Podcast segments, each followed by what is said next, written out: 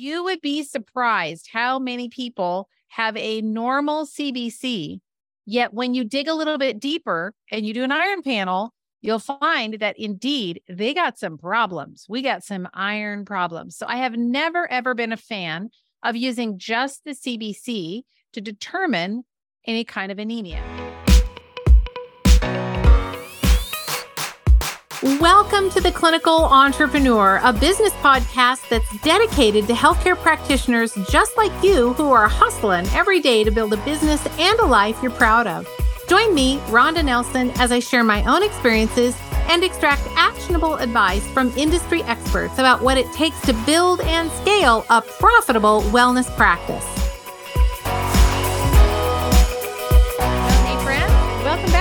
Another episode. I am on a roll. This is actually the third podcast that I have recorded today. So if you're watching on YouTube, you're going to see I have the same shirt on for each one of them. But that is the beauty of being able to work ahead and get things in the bank so that you're not like staring at a blank screen when you need to write a social post or record a podcast.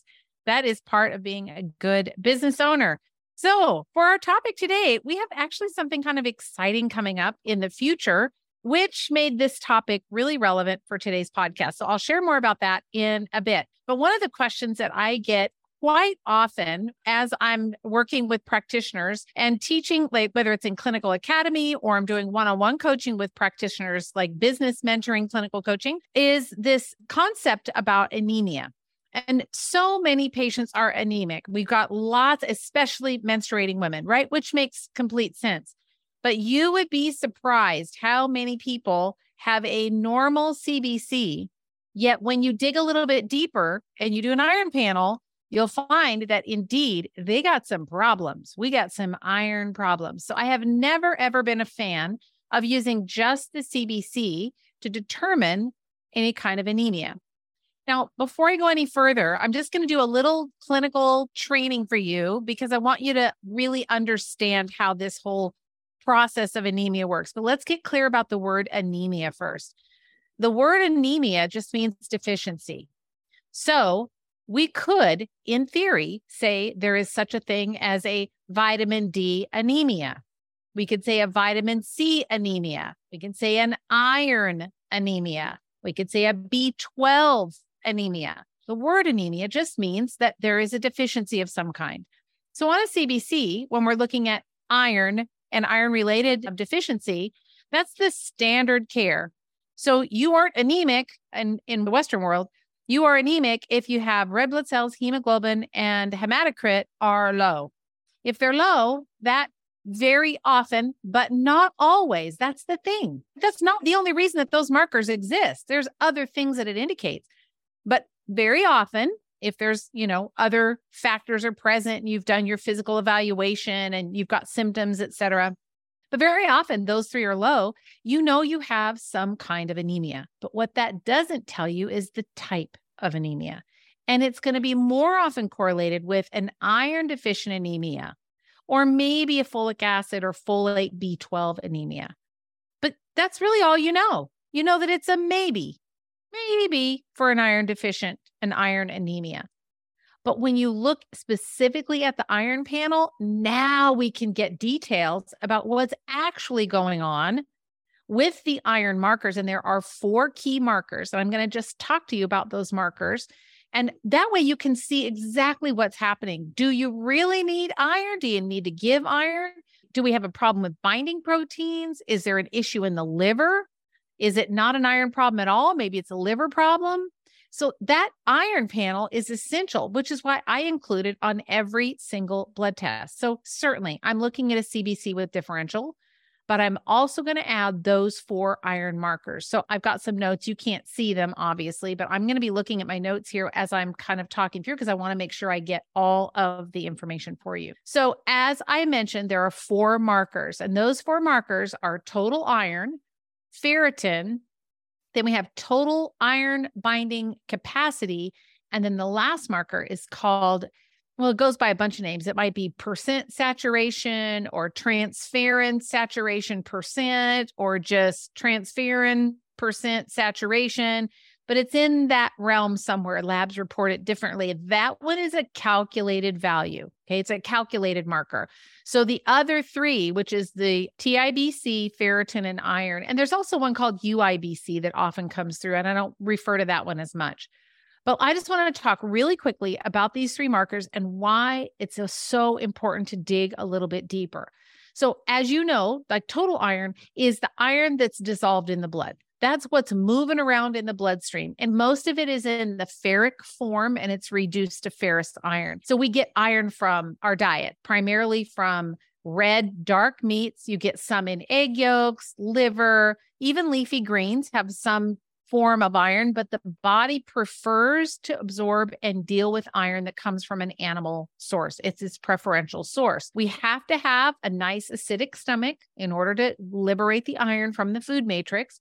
And so, if iron is deficient, one of the very first places on a blood test, I'm thinking I need to check do we have enough hydrochloric acid, right? What is the condition of the stomach? And the second thing I'm going to think is is the patient eating foods that are iron rich foods? And then, mm. third, are we absorbing this well? Now, iron is also bound to transferrin. So that's that calculated marker, that transferrin percentage. 70% of iron is stored in the bone marrow, and the rest is stored in the liver and the spleen, aside from what's circulating in the body. So, if there's too much iron in the blood, we could have like hemochromatosis or hemosiderosis, and you would never know that if you're looking at a CBC. You're never going to know that. A CBC isn't going to tell you if you have iron excess.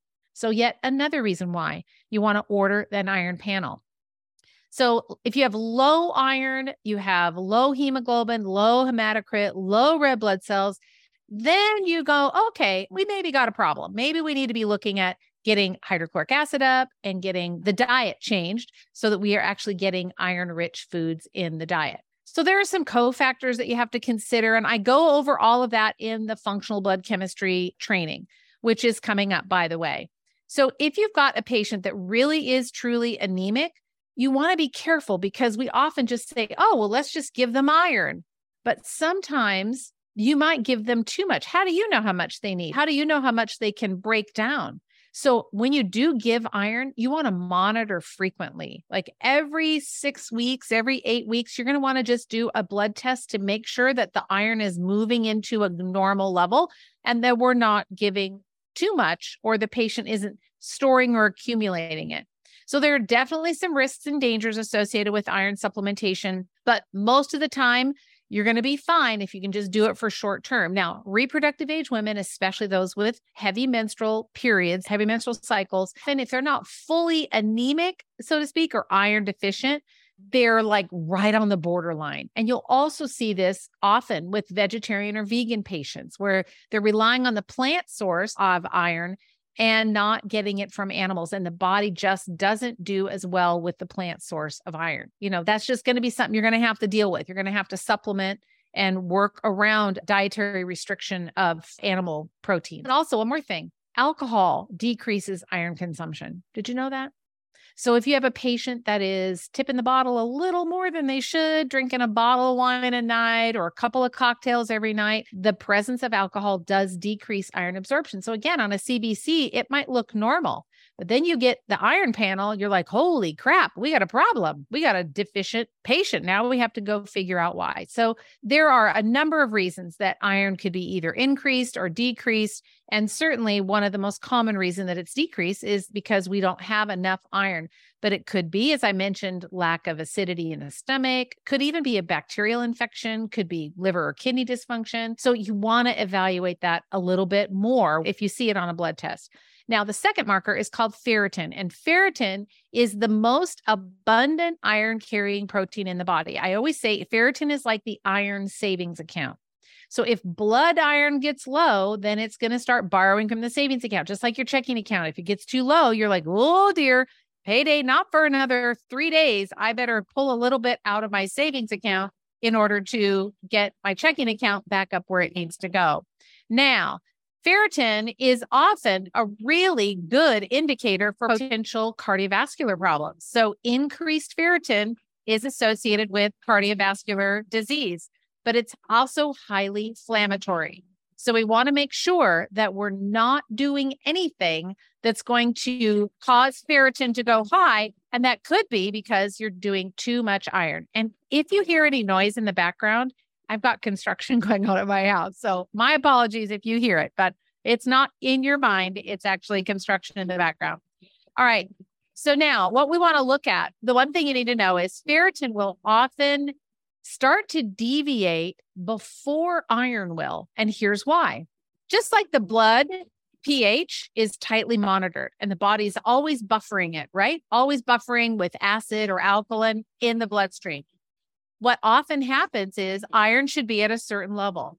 If it starts to deviate too much, then the body's going to go, Oh, I don't want to get overdrawn. I don't want to have too low of iron. So I'm going to move iron from storage. I'm going to move the ferritin into the blood. And so iron will sometimes look really normal, but you start to see the savings account balance drop and you go, oh dear, we got a problem. I better stop the steal, right? So we got too low of ferritin and we don't have enough in the bloodstream. And that can also be a big problem. So it will deviate, ferritin will deviate before serum iron will. So there's a few things that you want to look at if it's decreased or mm-hmm. increased. But number one is if ferritin is actually decreased and you've got a low iron, you know you're kind of in trouble. You have some iron deficiency. Now it's really iron deficient. So you just want to look again back at it. What's a dietary intake like? What's happening with the stomach acid? How well are we absorbing it? That kind of thing. So again, super important that we have these iron markers. The third one is that total iron binding capacity. And this just talks about how able the body is to move iron around. And it's a really simple marker. If TIBC is decreased, there's too much iron. So think about it like we've got all these proteins hanging around in the bloodstream, but we need some available to be able to pick up iron. But if there's not very many available, then we have too much iron occupying those proteins. So we have too much weight. They're sinking down. We don't have them available anymore. If they're high, if we have a lot of protein, available proteins, then that means we don't have enough iron. We probably have an iron deficient anemia. The other thing that can cause those TIBC level to go up, sometimes it could be internal bleeding, right? We're losing that blood out through the stool. But another reason could be because women are using exogenous estrogen and that will compete with those proteins. So that can be a problem as well. And then lastly, this calculated marker, and that is that transferrin percent, right? That percentage. And the one thing that you need to know about that is it's probably the most sensitive marker to iron deficiency. So if it's high, you're going to look probably excess iron. They might be using like iron cookware, you know, where they're cooking like cast iron skillets. If it's low, you want to think about probably anemia, some inflammatory something, maybe something going on in the gut, could be internal bleeding, hypochlorhydria, all the same things. Also, this is a marker sometimes that you can see with cancer. Some cancer patients may have a decreased transferrin percentage. So, this is why knowing this information about this iron panel, what you can glean from an iron panel, is so much more than what you're just going to get on a CBC. So if you have a menstruating woman, always, always, always add these four iron markers. It's just a standard iron panel. So you always want to add that. And then once you get the information, you can compare what you find with the iron panel to what you're seeing on the CBC.